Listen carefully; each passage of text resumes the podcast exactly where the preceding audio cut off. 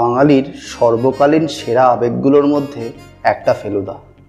কিন্তু কি এমন আছে এই চরিত্রটার মধ্যে যেটা ফেলুদাকে বাঙালির সেরা নস্টালজিয়া বানিয়ে দিয়েছে? কেন পঞ্চাশ বছরেরও বেশি সময় ধরে বাঙালি পাঠক ফেলুদাকে ভালোবেসে চলেছে? শুধুই কি আবেগ নাকি অন্য কিছু? চলুন আজ এই ভিডিওতে সেটা ফিরে দেখা যাক। Hello friends welcome to my channel আজকে এই ভিডিওটার নাম আমি দিয়েছি ডিকোডিং ফেলুদা। অর্থাৎ আমি এই ভিডিওতে একটু বিশ্লেষণ করে দেখব যে ফেলুদা এই চরিত্রটা বা এই গল্পগুলো কেন এত লং সাস্টেনেবিলিটি এত দিন ধরে বাংলা সাহিত্যে কেন টিকে আছে।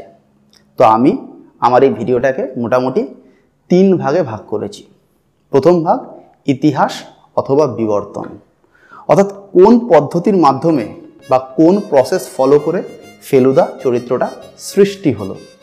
দ্বিতীয় ভাগ, ফেলুদার এমন কি কি চারিত্রিক বৈশিষ্ট্য আছে যেটা ফেলুদাকে আমার কাছে প্রিয় করে তুলেছে এবং আমার বিশ্বাস যেটা ফেলুদাকে বাঙালির কাছেও প্রিয় করে তুলেছে। আর তৃতীয় ভাগ হলো এক্স ফ্যাক্টর ফেলুদার গল্পের এক্স ফ্যাক্টর কি? এরকম কোনো একটা এক্স ফ্যাক্টর নিয়ে আমি আলোচনা করব। তো প্রথম ভাগে আসা যাক। ইতিহাসের দিকটা দেখার জন্য আমাদেরকে একটু একশো বছরেরও বেশি সময় পিছনে চলে যেতে হবে।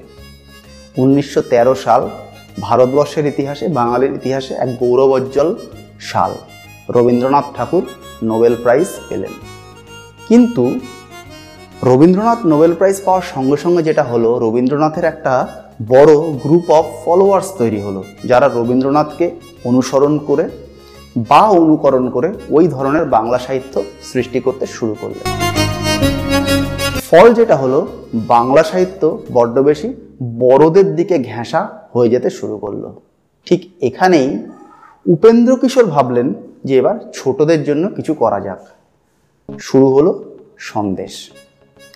উপেন্দ্র কিশোর যে ধরনের লেখালেখি করতেন সেগুলো হচ্ছে সেই রকম লেখা যেগুলো আমরা ঠাকুমা বা দিদিমাদের কাছ থেকে শুনে থাকি।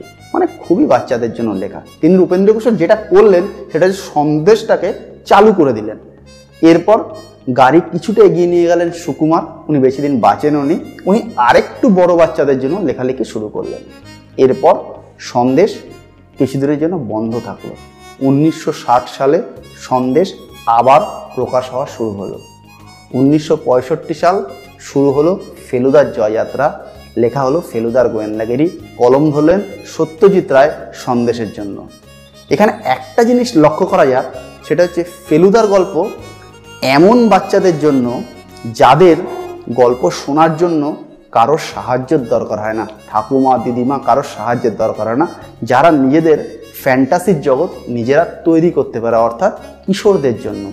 বয়ঃসন্ধির সেই সব কিশোর বা কিশোরীদের জন্য ফেলুদার গল্প লেখা হলো। কিন্তু লক্ষণীয় ব্যাপার, সত্যজিৎ রায় কিন্তু বয়ঃসন্ধির এই সময়টাকে কখনোই এক্সপ্লয়েট করতে চাননি। সেই জন্য ফেলুদার গল্পগুলো বাচ্চাদের জন্য খুব নির্মল, আনন্দদায়ক গল্প হয়ে থেকে গেছে। অর্থাৎ এই আলোচনাটার এই অংশে আমি আপনাদের বোঝালাম ইতিহাসের কোন কোন পর্যায় দিয়ে ফেলুদার গল্প লেখা শুরু হলো? এবার দ্বিতীয় ভাগ, ফেলুদার কী কী চারিত্রিক বৈশিষ্ট্য আমাকে আকর্ষণ করে বা কী কী চারিত্রিক বৈশিষ্ট্য থেকে আমি শিখেছি? প্রথমটা হলো, দেখুন, লক্ষ্য করুন ফেলুদার সকালে উঠে যোগ ব্যায়াম করে, সে পাঞ্জাবি পাজামা পরে শাল গায়ে দেয়, অর্থাৎ সে পুরোপুরি বাঙালি। কিন্তু অ্যাট দ্য সেম টাইম ভীষণভাবে আন্তর্জাতিক। সে লন্ডনে যায়, সে মনের জানলা খুলে রাখে, সে সমস্ত নতুন জিনিস জানতে চায় এবং তার আমলে যেহেতু গুগল বা ইউটিউব ছিল না, সে সিধু ঝাটার কাছে যায়, নিজেকে আরও উন্নত করার জন্য নলেজের দিক থেকে মানুষ হিসাবে।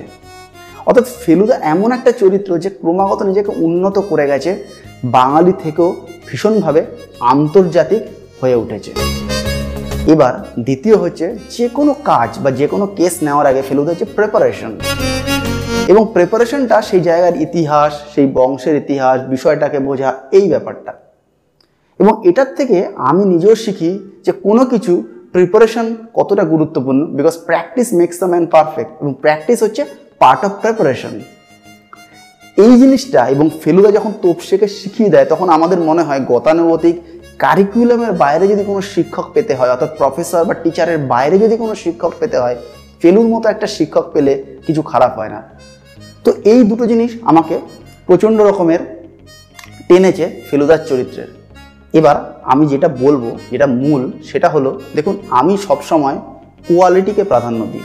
আমার কাছে আবেগের স্থান খুব কম। নেই এরকম নয়, কিন্তু কোয়ালিটি অর্থাৎ গুণগত মান আমার কাছে সবসময় উপরে থাকে। যদি কোনো ঝাড়খণ্ডের খেলোয়াড় বাংলার খেলোয়াড়ের থেকে ভালো হয়, আমি নির্দ্বিধায় স্বীকার করব সেই খেলোয়াড় ভালো খেলোয়াড়। আমার বাঙালি আবেগ বা এই ধরনের কোনো আবেগ কাজ করে না। ফেলুদারও সেরকমই কোয়ালিটির একটা কিন্তু লক্ষণ পাওয়া যাচ্ছে। কীরকম?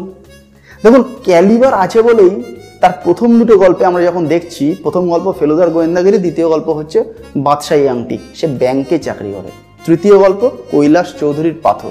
এখানে ফেলুদার পেশার আর কোনো উল্লেখ পাওয়া যাচ্ছে না। সে তার কার্ড সবাইকে দেয় প্রোডোসি মিটার প্রাইভেট ইনভেস্টিগেটর। অর্থাৎ সে তার প্রফেশন চেঞ্জ করেছে। প্রফেশন চেঞ্জ কখন সম্ভব? যখন আপনার ক্যালিবার আছে। সত্যজিৎ রায় বাস্তব জীবনে নিজেও তার প্রফেশন চেঞ্জ করেছে। সে ডিজে কেমার থেকে সেই অ্যাড এজেন্সির চাকরি ছেড়ে ডিরেক্টর হয়েছেন। এবং হাল ফিলে এখনকার দিনেও আমরা দেখি প্রতিভা থাকলে মানুষ প্রফেশন চেঞ্জ করে। সুজিত মুখোপাধ্যায়, অনুপম রায়, এরা কিন্তু এক্স্যাক্টলি সেই কাজটাই করে দেখিয়েছে সুতরাং গুণগত মানের দিক থেকে ফেলুদাই চরিত্রটা কিন্তু প্রচণ্ড উচ্চ মানের একটা চরিত্র। এবার ফেলুদার গল্প কোন প্রেক্ষাপটে বা কোন সামাজিক সময়ে লেখা হয়েছে? গল্পগুলো মূলত লেখা হয়েছে ষাট বা সত্তরের দশকে। লক্ষ্য করুন, সেই সময় দেশ স্বাধীন হয়েছে, কুড়ি বাইশ বছর, পঁচিশ বছর হয়েছে, এরকম একটা সময়। এবং অনেক ধরনের সমস্যা রয়েছে। যুব সমাজ, তারা সরকারের ওপর আস্থা হারিয়ে ফেলেছে এবং অনেক সময় চাকরি না পাওয়ার হতাশা কাজ করছে যুব সমাজের মধ্যে। সত্তরের দশকের উত্তাল বাংলা, একটা পলিটিক্যাল ক্যাওস আছে। কিন্তু ফেলুদা এখানে কি মেসেজ দিচ্ছে? ফেলুদা এখানে মেসেজ দিচ্ছে সেলফ এমপ্লয়মেন্টের অর্থাৎ যুব সমাজকে সেই বার্তা দিচ্ছে যে তোমরা চাকরির জন্য কেন মরিয়া হচ্ছ? তোমরা নিজেরা নিজেদের কোয়ালিটি দিয়ে কিছু করার চেষ্টা করো। ফেলুদা নিজেও সেটাই করেছে। সে প্রাইভেট ইনভেস্টিগেটর সে কারও আন্ডারে চাকরি করে না। সে নিজে নিজের অধীনে কাজ করে, সে স্বাধীন। এবং বিবেকানন্দের যদি আপনারা complete works of Swami Vivekananda পড়েন এবং কয়েকটা ভলিউম পড়েন, তাহলে দেখতে পাবেন বিবেকানন্দ জায়গায় জায়গায় সেলফ এমপ্লয়মেন্টের উপর খুব এমফাসাইজ করেছে। অর্থাৎ একটা বিরাট একটা সামাজিক মেসেজ ফেলুদার এই চরিত্রের মাধ্যমে সত্যজিৎ রায় দিচ্ছেন যে সেলফ এমপ্লয়মেন্টের গুরুত্ব কতটা। ফেলুদার একটা ভীষণভাবে জাতীয়তাবাদী চেহারা আছে। সে ভীষণ মাত্রায় ভারতবর্ষ প্রেমিক বা দেশপ্রেমিক তার কারণ, যারা দেশের মূর্তি বিদেশে পাচার করে বা দেশের কোনো সংস্কৃতির সঙ্গে জড়িত জিনিস বিদেশে পাচার করে তাদেরকে কিন্তু ফেলুদার রেয়াত করে না। জয়বাবা ফেলুনাথের শেষ দৃশ্য ভাবুন, তাহলে বুঝতে পারবেন। এছাড়া আরও অনেক এ ধরনের সিকোয়েন্স রয়েছে, বিভিন্ন জায়গায়, বিভিন্ন গল্পে, সেটা দেখলে আপনারা বুঝতে পারবেন। অর্থাৎ ফেলুদা প্রচণ্ডভাবে দেশপ্রেমিক হওয়ার জন্য যুব সমাজকে, তরুণদের, কিশোরদেরকে নানাভাবে কিন্তু উদ্বুদ্ধ করে। এবার সব শেষে আমি যেটা বলব, সেটা হলো ফেলুদার মগজাস্ত্র। কেন মগজাস্ত্র?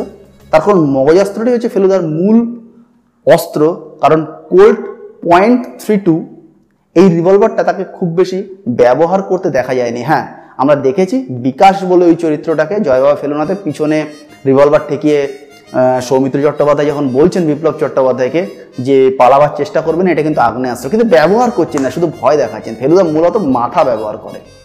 এবার এই মাথা ব্যবহার, এই ব্যাপারটাকে এস্টাবলিশ করার জন্য সত্যজিৎ রায়কে যেটা করতে হলো, যে টুলটাকে ওনাকে ব্যবহার করতে হলো, সেটা হচ্ছে জাঁদরেল কিছু কিছু ভিলেন তৈরি করতে হলো। এই জাঁদরেল ভিলেনগুলো কিন্তু সত্যজিৎ রায়ের অমর সৃষ্টির মধ্যে পড়ে, তখন ফেলুদাকে পপুলার করার ক্ষেত্রে এই ভিলেনগুলোর কিন্তু অসামান্য ভূমিকা রয়েছে। আপনারা যদি বনবিহারী সরকার দেখেন বাদশাহী আংটি, আপনারা যদি বাক্স রহস্যের নরেশচন্দ্র পাকরাশিকে দেখেন, অথবা জয়বাবা ফেলুনাথের মগনলাল মেঘরাজকে দেখেন, প্রত্যেকে জাদরেল প্রত্যেকের সময় যখন ফেলুদার আর্গুমেন্ট হচ্ছে, যখন বাক্স রহস্যের আমার শেষের দিকে যখন সেই ম্যানুস্ক্রিপ্ট থেকে ছাপার চেষ্টা চলছে টাইপরাইটার দিয়ে, তখন ফেলুদা যখন তাকে টার্গেট করছে এবং আর্গুমেন্টে বলছে, আপনি তো একটা চোর। ওই জায়গাটা দুর্ধর্ষ, যখন ভিলেন চুপসে যাচ্ছে, যখন সিনেমার ওই দৃশ্যটাকে ভাবুন, যখন উৎপল দত্তের দেওয়া সেই ঘুষ ফেলুদা নিচ্ছে না এবং ছুড়ে দিচ্ছে, যেটা হ্যান্ডবেলের ওপর টুং করে আওয়াজ হচ্ছে, তখন ওই দৃশ্যটাকে একবার ভাবার চেষ্টা করুন। অথবা শেষের দিকে, বাদশাহ আংটির একদম শেষের দিকে, বনবিহারী সরকারের assistant cum secretary Ganesh Guha তার পিছনের ওই দাগটা দেখে তোপসে যখন চিনতে পারছে অত ওই জায়গাগুলো যখন মুখোমুখি হচ্ছে কনফ্রন্টেশন হচ্ছে, তখন বোঝা যাচ্ছে ফেলুদা মগজে কতটা এগিয়ে? অর্থাৎ এই মগজাস্ত্র প্রয়োগের ব্যাপারটা ফেলুদার মধ্যে কিন্তু এই ফিলেন চরিত্রগুলো দিয়ে এস্টাবলিশ করা হয়েছে। এবং সেজন্যই ফেলুদার চরিত্রটা এত কালারফুল হয়ে উঠেছে আমাদের কাছে। এবং এটা আমাদের ছোট বয়সের নয়, আজও যখন ফেলুদার গল্পগুলো পড়ি, আমাদেরকে কিন্তু ফ্যান্টাসাইজ করে। এটা কিন্তু দারুণ একটা ব্যাপার। আচ্ছা এখানে একটা কথা বলি। আপনাদের যদি আমার এই উদ্যোগ ভালো লাগে, তাহলে অবশ্যই আমার চ্যানেল সাবস্ক্রাইব করুন শেয়ার করুন কমেন্ট করুন এবং কমেন্ট করুন এটা নিয়ে যে ফেলুদার কি আপনার সবচেয়ে ভালো লাগে, আবেগ নয় এক্সাক্ট যুক্তি কি আপনার ভালো লাগে, সেটা একটু কমেন্ট করুন, আমিও জানতে চাই আপনাদের কথা। আর অবশ্যই ভিডিওটা একটা লাইক অথবা ডিসলাইক কিছু একটা করুন, ভালো লাগলে লাইক খারাপ লাগলে ডিসলাইক তখন আমার বোঝা দরকার আমার কাজের মান কীরকম হচ্ছে, গুণগত মান কীরকম হচ্ছে, কারণ আমি ফেলুদার আলোচনায়ও বললাম, আমি গুণগত মানকে খুব বেশি প্রায়োরিটি দিই। এখানে আরও একটা কথা বলি আমি এই যে আলোচনাটা করছি, এই আলোচনাটা আমি বেশ কিছুদিন ধরে পড়াশোনা করছিলাম যে কি কি বিষয় আমি তুলে ধরবো ভিডিওতে। তো সেটা করতে আমাকে হেল্প করেছে অ্যাকাডেমিক রিসার্চ পেপার কিছু কিছু, যার লিঙ্ক আমি ডেসক্রিপশানে দিয়ে দেবো। এটা কিন্তু অ্যাকাডেমিক রিসার্চ পেপার ফেলুদাকে নিয়ে বিভিন্ন ইউনিভার্সিটিতে অ্যাকাডেমিক লেভেলে যে রিসার্চ হয়েছে, তার রিসার্চ পেপার গুগল স্কলার থেকে খুঁজে পেয়ে আমি পড়েছি, পড়ে এই কন্টেন্টটা আমি বানাচ্ছি, তার লিঙ্ক আমি ডেসক্রিপশানে দিয়ে দেবো। এছাড়া আরেকটা বই আমি রেফার করেছি, সেটা হচ্ছে এই বইটা ফেলুদা অ্যাট ফিফটি বড়িয়া মজুমদারের লেখা। এই বইটা বড়িয়া মজুমদারের পুরো লেখা নয়, অনেক রকম ইন্টারভিউ ইন্টারভিউ সংকলন, এটা ইংরেজি বই। এখান থেকে কিছু পয়েন্ট আমি নিয়েছি, কিন্তু মাথায় রাখবেন, এটা এই বইয়ের রিভিউ নয়, কারণ এটা ইংরেজি বই, আর আমি ইংরেজি বইয়ের রিভিউ করলে ইংরেজিতেই করি। সুতরাং এটা এই বই থেকে কিছু পয়েন্ট নিয়েছি, এটা এই বইয়ের রিভিউ নয়, এটুকু জানিয়ে রাখলাম। এবার হচ্ছে আমার এই ভিডিও একদম ক্লাইম্যাক্সে এসে গেছি আমি। কি এমন সেই এক্স ফ্যাক্টর যেটা ফেলুদাকে আমাদের মনের মধ্যে এতদিন ধরে মনের মণিকোঠায় রেখে গেছে। দেখুন, ফেলুদা অনেকগুলো এক্স ফ্যাক্টর আছে। ফেলুদা একটা দাদা স্থানীয় বা একটা হিরো স্থানীয় আমাদের কাছে অনেকগুলো এক্স ফ্যাক্টর আছে। কিন্তু ফেলুদার গল্পে একজন সহনায়ক আছে। এবং আমি তাকে বিদূষক বা হাসির চরিত্র বলি না। আমি বলি সে সহনায়ক কো হিরো এবং আমি মনে করি ফেলুদার গল্পে ফেলুদার মতনই সমান গুরুত্বপূর্ণ যদি কেউ থেকে থাকে, সেটা লালমোহন গাঙ্গুলি ওরফে জটায়ু। এটা একটা অন্যতম বড় কারণ ফেলুদার গল্পগুলো এত পপুলার হওয়ার। এখানে আমি দুটো আপনাদের গল্প বলি। একটা গল্প হচ্ছে লালমোহন গাঙ্গুলির মুখে যে ডায়লগটা রয়েছে, তাং মত করো, তাং মত করো, কাফি হো গিয়া, জাদা হো গিয়া, এটা কিন্তু সত্যজিৎ রায়ের বানানো ডায়লগ নয়। ওনার সেটে কেউ একজন আরেকজনকে বলেছিল, অপরাজিত সেটে একটু এক্সট্রা বকশিস চেয়েছিল বলে। তো সেটা ফেলুদার গল্পের জন্য সত্যজিৎ রায় ব্যবহার করেছেন। উনি সেই সময় নোট করে রেখেছিলেন, পরে এটা ব্যবহার করেছেন। এটা কিন্তু রিয়েল টাইম থেকে নেওয়া ডায়লগ আর দুই হচ্ছে লক্ষ্য করুন শেকড় দুটো। সত্যজিৎ রায়, উনি জন্মেছেন উত্তর কলকাতার গড়পাড় অঞ্চলে, উপেন্দ্র কিশোরের কলকাতার বাড়ি ওইসব অঞ্চলে। পড়েছেন বালিয়া গভর্নমেন্টে, পরে প্রেসিডেন্সিতে, পরের দিকে উনি থেকেছেন বিশপ লেফ্রয় রোডে অত উনার নিজের শেখর কলকাতা, তাই লালমোহন গাঙ্গুলি অরিজিনালি উত্তর কলকাতার লোক, গড়পাড়ের লোক। আর উপেন্দ্র কিশোররা বা তারও আগে তারা ময়মনসিংহের জমিদার ছিলেন। তাই ফেলুদারা অরিজিনালি ময়মনসিংহের লোক। অর্থাৎ সত্যজিৎ, ওনার দুটো চরিত্রের মাধ্যমে, ওনার নিজের দুটো শিকড়কে ছুঁয়ে গেছেন। এবার লালমোহন গাঙ্গুলিকে কেন আমি সহনায়ক বলছি? কারণ লক্ষ্য করুন, যদি লালমোহন গাঙ্গুলিকে বাদ দেন ফেলুদার গল্পগুলো অনেকটাই ম্যারমেরে হয়ে যাবে, ঠিক জমবে না। আর দুই, লালমোহন গাঙ্গুলি সেই মানুষ যে হঠাৎ করে শেষ মুহূর্তে শত্রুকাটা বুমেরাং ছুড়ে ঘায়ল করে।